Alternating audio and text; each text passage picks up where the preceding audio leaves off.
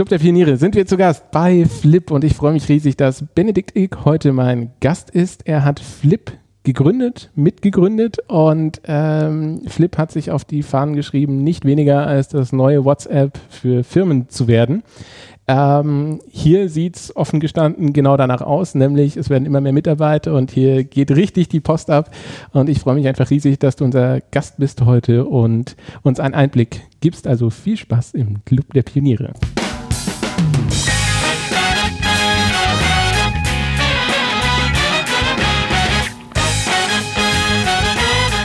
Ja, mein Name ist Konrad Simon. Ich baue mit der Nomis Studios GmbH Brücken zwischen Medientechnologie und Wirtschaft und freue mich riesig, dass Benedikt Ilk heute mein Gast ist. Herzlich willkommen, Benedikt.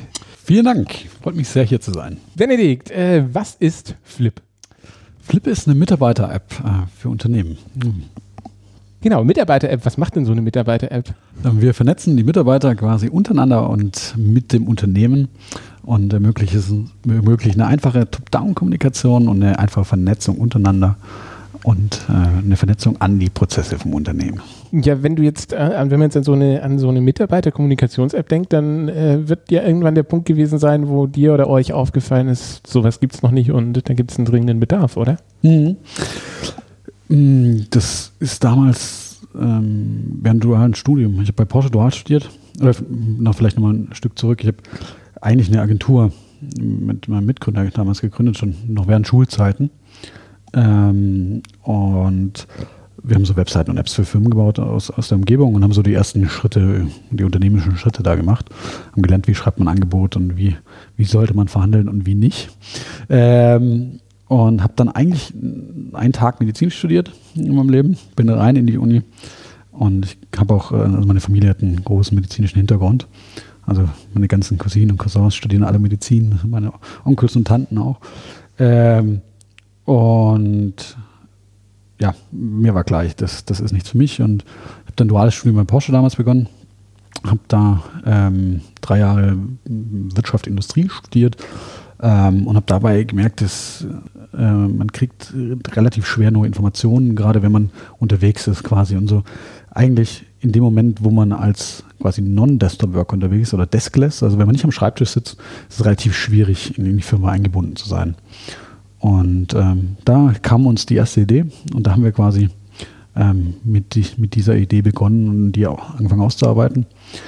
Und habe danach ähm, noch als, ähm, also bei Porsche das äh, Process Mining Thema oder auch das Team dahinter aufgebaut ähm, und bin dann Ende 17, Anfang 18 ähm, bei Flip Vollzeit eingestiegen und ähm, oder haben, haben wir uns dafür entschieden, Flip richtig aufzubauen. Ähm, und ähm, der Jaco hat sein Studium abgebrochen, ganz klassisch. Und der, unsere ersten Mitarbeiter auch. Ähm, und dann haben wir gesagt, ja, wir machen Flip groß und werden, wir bauen die erfolgreichste Mitarbeiter-App auf dem Markt. Ja, das klingt ziemlich krass, weil auch jetzt, wo du es gerade sagst, ich komme ja selber aus dem Filmbereich. Ähm, und auch da ist Projektmanagement sehr komplex und du hast eigentlich Leute, die am Set arbeiten und Anweisungen brauchen und die eben keinen Computer haben. Und da gibt es sehr komplexe Dispositionswege, wie das aufgeschrieben wird und Co. Ähm, aber jetzt, wo du, wo du gerade das so erwähnst, the struggle is real. Also ich kann mir, kann mir sehr gut vorstellen, dass da der Bedarf ist. Allerdings ähm, auch aus der Erfahrung raus, es ist ja ultra komplex, dieses Thema, oder? Also das ist ja nicht mit, wir bauen mal schnell einen Messenger-Klon äh, getan, oder? Ja, der, also der, der, der, Punkt, der, Punkt, ist, der Punkt ist der, ähm, einen, einen 0815 Messenger hast du schnell gebaut. Ähm, was, du, was du erreichen willst, ist natürlich, dass die Nutzer die, die Applikation oft verwenden, die einfachst, auf die einfachste Art und Weise ihre persönlichen Prozesse und ihre persönlichen Informationsaustausch und die Informationsaufnahme halt ermöglichen. Und deswegen, wir sind viel mehr als nur Messenger. Deswegen sagen wir auch, wir sind eine Mitarbeiter-App, weil wir haben halt die verschiedensten Komponenten und das ist einmal die Top-Down-Information, ähm, wo du auch darauf reagieren willst, ähm, es kommentieren willst, sagen, dass es dir gefällt oder die 1 zu 1 Kommunikation, wo du dich halt austauschen willst mit Kollegen, mit Vorgesetzten oder ähm, mit anderen und dann willst du gleichzeitig noch Prozesse natürlich abwickeln. Du willst irgendwie deinen Urlaubsantrag einreichen, deine Zeiterfassung machen. Und das natürlich in einer Applikation zu vereinen und das noch sehr simpel und sehr einfach zu machen, das ist eine große Kunst, die sehr komplex ist, weil du musst die, die Art und Weise, wie du es machst, ist natürlich sehr komplex, aber die App für den Endnutzer muss maximal simpel sein. Top-Down-Kommunikation, vielleicht kurz für unsere Hörer, die nicht wissen, was das ist. Was bedeutet das? Einfach eine Informationsverteilung an eine große Masse von Mitarbeitern und eine Unternehmensinformation. Ähm, keine Ahnung, jetzt gerade in der Corona-Zeit natürlich hochaktuell, wie hat man sich zu verhalten oder unter Tipps, äh, wie wäscht man eigentlich richtig Hände, keine Ahnung, von bis ähm, oder ähm, einfach Informationen über das letzte Quartal ähm, oder auch klassische neue Hinweise zum, zum Arbeitsschutz. Also alles, was von oben runter kommt, quasi von Management mhm. zu mehreren Mitarbeitern. Genau, genau. Und da liegt natürlich der Trick, ähm, du musst es so gestalten, dass du dass die Informationen die Mitarbeiter erreicht und die richtigen Mitarbeiter, die da davon natürlich nicht gehen, die dürfen nicht gelangweilt sein davon, und gleichzeitig musst du denen auch die Möglichkeit geben, darauf zu reagieren, weil nur von Top-Down bespielt zu sein, ähm, das macht keinem auf Dauer Spaß. Blöd gefragt, warum kam da vor euch noch keiner drauf? Warum gab es sowas noch nicht? Was ist der größte Knackpunkt? Ähm, es gibt, also es gab schon Lösungen, die äh, aber nur schwer einsetzbar für, für ähm, Unternehmen auf, auf dem europäischen Markt. Also gerade Datenschutz ein Riesenthema. Ähm, du, möchtest, du möchtest eigentlich deine Unterne da Unternehmensdaten nur sehr schwierig in die USA geben. Ähm, gleichzeitig ähm, auch Arbeitnehmerschutz ein, ein großes Thema. Du musst halt konform sein mit, dem, mit, dem, mit den Bedürfnissen von einer deutschen Arbeitnehmervertretung, also mit den Betriebsräten hier vor Ort. Ähm, das kann halt nicht sein, dass dein Chef deine Nachrichten mitliest mit deinem Kollegen. Und gleichzeitig muss es auch noch revisionssicher sein. Ne? Also kann, ähm, das Ganze muss nachvollziehbar sein ähm, dass wenn mal was passiert, quasi, dass da jemand draufschauen kann. Ähm, gleichzeitig darf es aber keine Dauerüberwachung der Mitarbeiter sein. Und diesen, diesen, diesen Weg zu finden, also dieses Mittelmaß, diese Bedürfnisse, die sich dadurch ergeben, ähm, das ist, glaube ich, sehr, sehr schwierig. Und das haben wir natürlich auf dem Weg auch bemerkt, aber ich glaube, wir haben das ganz gut hinbekommen. Ähm, und das ist sehr spannend, weil das heißt ja dann im Umkehrschluss auch, das Krasse an eurer App, wenn ich das so sagen darf, ist gar nicht äh, die Programmierung, die auch, aber man muss es ja erstmal wissen, was man da überhaupt mit erreichen will und das konzipieren und, und diese ganzen Sachen in der ganz analogen Welt erstmal ausbaldowern, äh, bis man sich überhaupt dran machen kann, sowas äh, nachher in Code zu fassen, oder? Mhm. Also das ist, das ist ja immer so die Spezifikation von ist ein nimmt ist der größere also nimmt mehr Platz ein als die Implementierung nachher und ähm, gleichzeitig haben wir auch eine extrem komplexe Technologie dahinter ähm, sind auch also die, die, mit Abstand die modernste Technologie in dem Bereich ähm, und also gerade so, so, so Renderzeiten, also wie leicht, wie, wie snappy sich die Applikation anfühlt, also wie leichtgewichtig die Applikation funktioniert, wie schnell, ähm, wie schnell Sachen geladen werden, etc. Da sind wir ähm, schon, schon extrem gut unterwegs. Und ähm, ja, also das, also komplex ist im Hintergrund auch, aber auch die Spezifikation ähm, allein ist schon eine sehr komplexe Sache, ja. Vielleicht kommen also zu der Technik kommen wir, glaube ich, gleich nochmal, weil das ist auch ultra spannend, wie, wie hochgradig äh, komplex das nachher wird, was nach außen hin so ultra einfach aussieht. Ähm, ihr habt die mit ja ganz vielen Betriebsräten auch von richtig großen Unternehmen äh, entwickelt. Porsche war wahrscheinlich eins davon, wenn ihr da gearbeitet habt vorher. Ähm, was ist denn da die größte Hürde oder was ist auch das Besondere dran, das so aufzubauen? Ja, der Clou ist, glaube ich, alle, alle, also die ganzen, wie man neudeutsch sagt, die ganzen Stakeholder, glaube ich, abzuholen. Also von Informationssicherheit, Datenschutz und dann Arbeit, die Arbeitnehmervertretung. Und die drei Bedürfnisse quasi zu vereinen. Und das schafft man natürlich nur, wenn man die, die Kollegen mit an den Tisch holt und gemeinsam mit denen nach den Anforderungen von, von diesen Personen quasi eine Applikation entwickelt. Und wir hatten das Glück, dass wir, dass wir gute Anforderungsgeber quasi schon von Anfang an hatten, von diversen Unternehmen. Ähm, und ja, konnten uns deswegen, also konnten die Applikation halt sehr gut spezifiziert auch direkt bauen. Ja. Das ist wahrscheinlich auch, wenn, wenn ich jetzt so rein aus dem Bauch raus, wahrscheinlich euer größtes Asset gerade auch, oder? Also euer größter Wert, den ihr habt, dass ihr wirklich dieses Wissen habt, wie man, welche Anforderungen da alle erfüllt werden können, oder? Ich glaube, es ist eigentlich nur ein, also es ist eigentlich, es ist ein wichtiger Punkt, mhm. aber es ist auch nur ein Teil, weil ähm, das Allerschwierigste ist die Einfachheit. Also das Komplexeste ist, ist etwas simpel zu halten, weil ähm, es du bist ganz schnell, entwickelst du das eine oder andere Feature und Features sind schnell entwickelt. Aber was schwierig ist, ist dauerhaft eine Applikation einfach zu halten. Und das sieht man ja auch, sieht man auch an den ganzen Unternehmenstools. Wenn ein Unternehmen selber ein Tool baut, fangen die an und äh, sie wollen das eine Problem lösen. Und dann kommt jede Abteilung dazu und dann hast du, hast du wieder den Blumenstrauß, der gar nichts kann. Ähm, und das als dieses Mantra sich aufzusetzen, ähm, ist ganz arg schwierig. Und da dabei zu bleiben, immer vom Nutzer auszugehen. Also vom, wie bekomme ich die App? Also wie, wie lade ich sie runter? Ähm, wie logge ich mich ein? Wie benutze ich die App? Wie teile ich Informationen? Wie erstelle ich Informationen? Wie nehme ich Informationen auf? Und diesen gesamthaften Weg so einfach wie möglich zu gestalten und für den Nutzer auch so organisch oder so, so, so natürlich wie nur möglich, ist extrem kompliziert. Und das, das heißt, man muss sich hinten in der Technik extreme Aufwände betreiben, um das so einfach, um so Sachen wie einen One-Click-Download von Applikationen zu ermöglichen. So ein, ein One-Click-Download, Ja, genau. Ein Download von einer App mit nur einem Klick oder ähm, auch eine ganz simple Art zur Authentifizierung. Ähm, oder, die, also, oder auch nur du musst dir natürlich überlegen, wenn du ganz einfach Informationen verteilen willst, dann muss es ganz einfach zugänglich sein. Das heißt, es muss sehr präsent sein.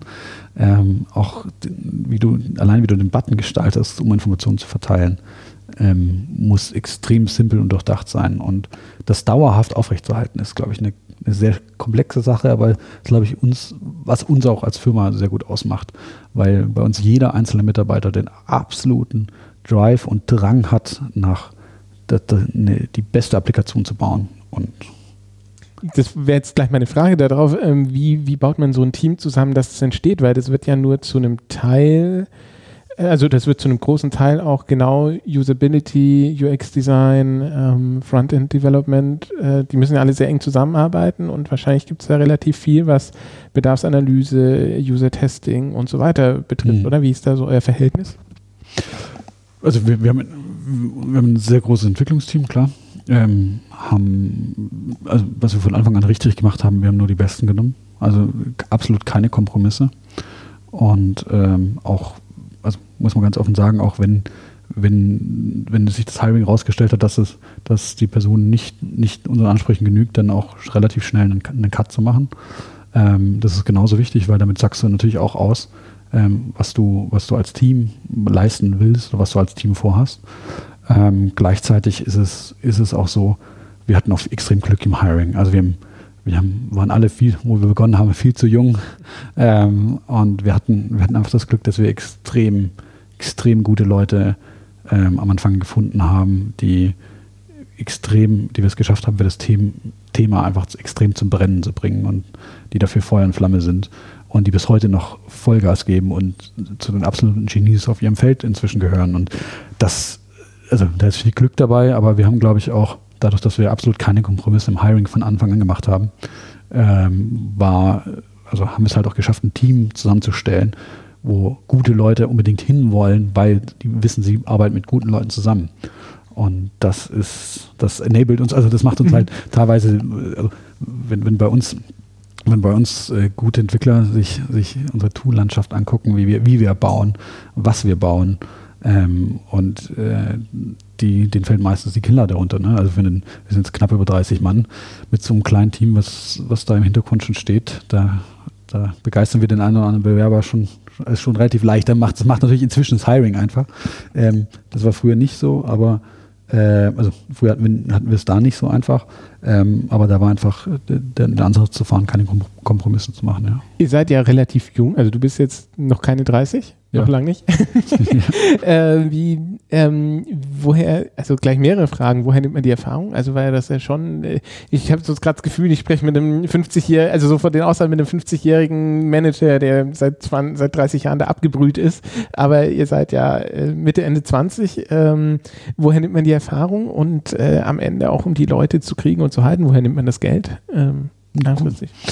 Äh, der, mein Mitgründer, der Giacomo und ich, wir arbeiten ja, arbeiten ja schon ein ganzes Stück, gutes Stück zusammen. Wir haben, glaube ich, mit 16 haben wir, glaube ich, angefangen, ähm, die, die, diese Agentur zu gründen für, und Apps und Webseiten zu bauen für, für Firmen aus der Gegend, aus dem Ort und so weiter. Ähm, Also wir arbeiten schon über zehn Jahre zusammen, sind beide aber erst 27. so, da haben, das hat einmal dazu geführt, dass wir, dass wir uns natürlich das Geld so ein bisschen zusammensparen konnten. Durch, wir haben die, die quasi das Projekt durch Vorprojekte und Nebenprojekte finanziert am Anfang ähm, und hatten deswegen ein bisschen Geld, um, um, um das umzusetzen. Ähm, gleichzeitig hatten wir schon von Anfang an große ähm, Kunden, die dafür auch ähm, gut, einfach, wo wir gut entlohnt wurden für das Projekt. Ähm, und wir sind direkt mit mehreren Kunden quasi in das Projekt gestartet.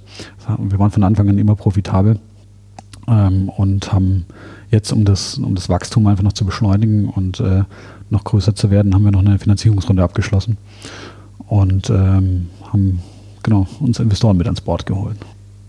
Wenn du jetzt jemandem, der gerade gründen willst, dann will da einen Tipp mitgeben will, weil das klingt ja natürlich sehr, sehr geradlinig, straight, ähm, Blick nach vorn und aufs Ziel zu.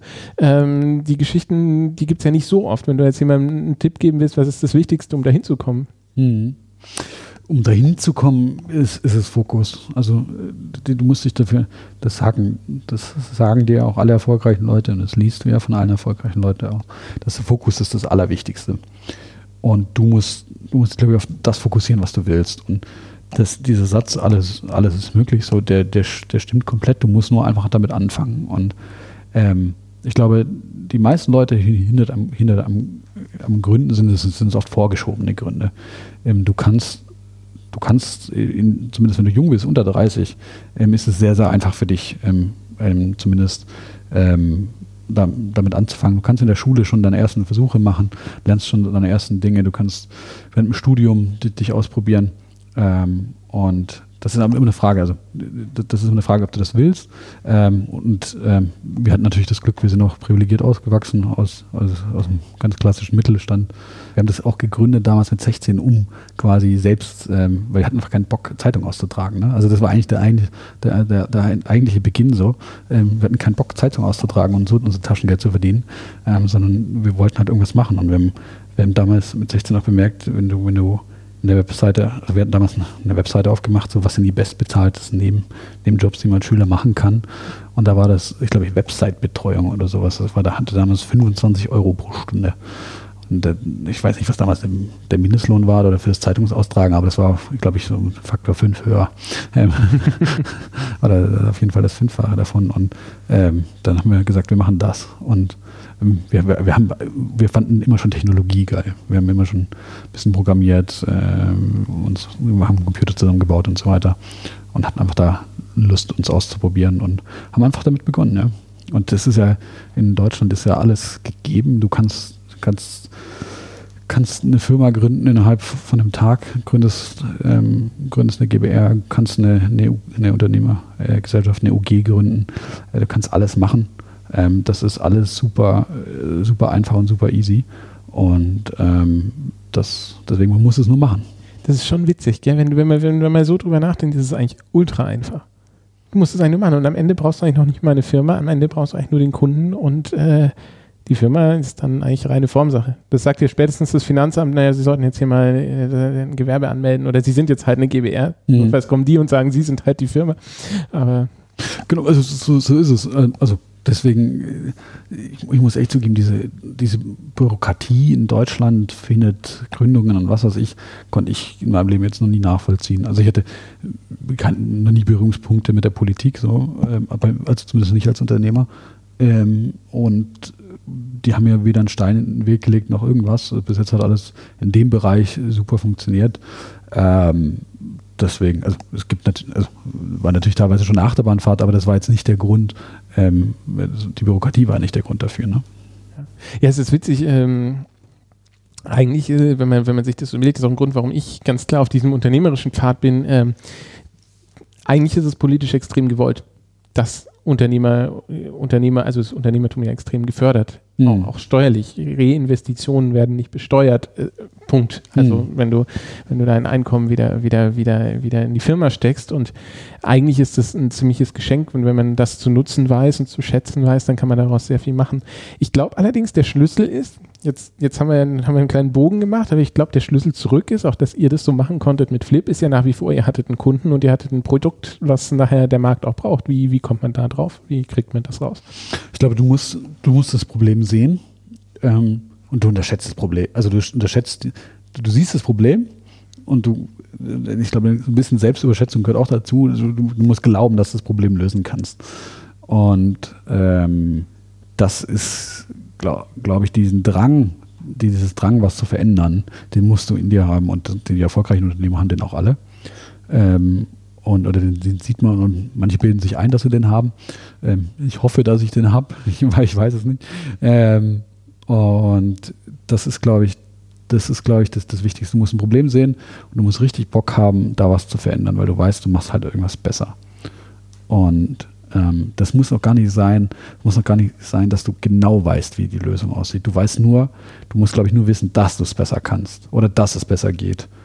Und wenn du Glück hast, ist, dass es besser geht, so viel besser, dass die Leute dafür bereit sind, ähm, entweder, zu, also entweder dafür zu bezahlen ähm, oder ähm, das so zu nutzen, dass es für dich einen, einen Wert generiert. Und ähm, ja. So einfach. Das lassen wir jetzt einfach so stehen. Gerne. Ja. Dann springen doch einmal weiter, weil ich glaube, eine Sache, die, die, die, die da ja schon auch mitschwingt, das finde ich eigentlich schön, dass wir jetzt von Unternehmer zu Unternehmer mal so diese, diese ganzen Sachen auf den Tisch legen. Ähm, warum ist Deutschland denn in der Digitalisierung so hinten dran? Also ich, ich finde, das ist mhm. gerade, ich weiß nicht, du, du, bist vielleicht doch der richtige Ansprechpartner für die Frage, weil es eben um diesen, ihr, ihr löst jetzt hier ein Problem, wo alle sagen, ja, pff, WhatsApp und die sind alle so groß und, äh, und wir kommen an denen nicht vorbei und ähm, jetzt kommt ihr und macht es einfach anders. Äh, warum, hm. warum passiert sowas in Deutschland, auch in Europa nicht mehr? Warum ist da Amerika so weit vorne dran? Ich glaube, das ist ein bisschen die Frage nach dem, nach dem, nach dem Innovationsdruck an, an sich. Ähm, wir, wir, sehen das in den Branchen, wo die Branchen, die Angst haben um ihre Zukunft, die sind extrem schnell in der Adaption von unseren Tools und in der Einführung von, von, von unseren Möglichkeiten. Und das war, glaube ich, in Deutschland lange nicht der Fall. Deutschland war einfach sehr, sehr sicher, hat äh, gute Produkte gebaut, die konkurrenzlos waren in vielen Bereichen. Und ich glaube, dass einfach andere Firmen, äh, Entschuldigung, andere Länder mit ihren Firmen ähm, das einfach inzwischen geschafft haben, da einfach ein gutes Stück aufzuholen. Und das macht natürlich Europa, das macht die Deutschen nervös. Und ich glaube, jetzt beginnt auch so langsam diese, diese, dieser Wandel und dieser Druck und die, die, die, auch den Bedarf nach Veränderung, weil man muss einfach wieder äh, voraus sein.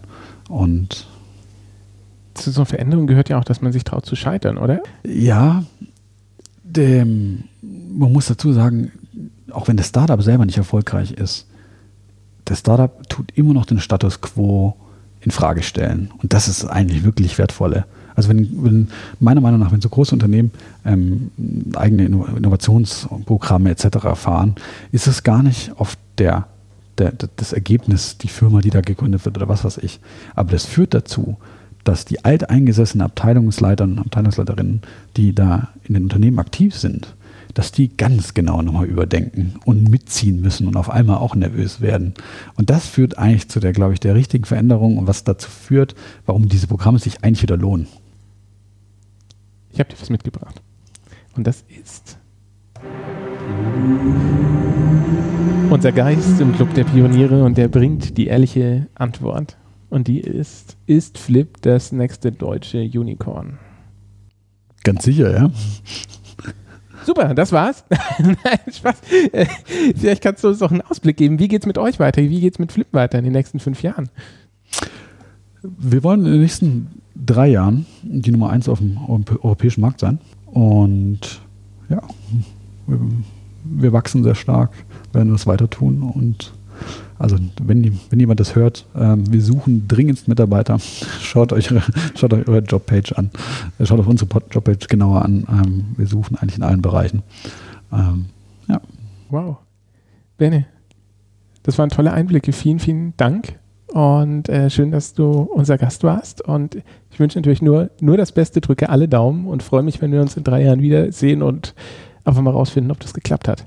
Perfekt, machen wir. Super. Vielen Dank. Danke dir.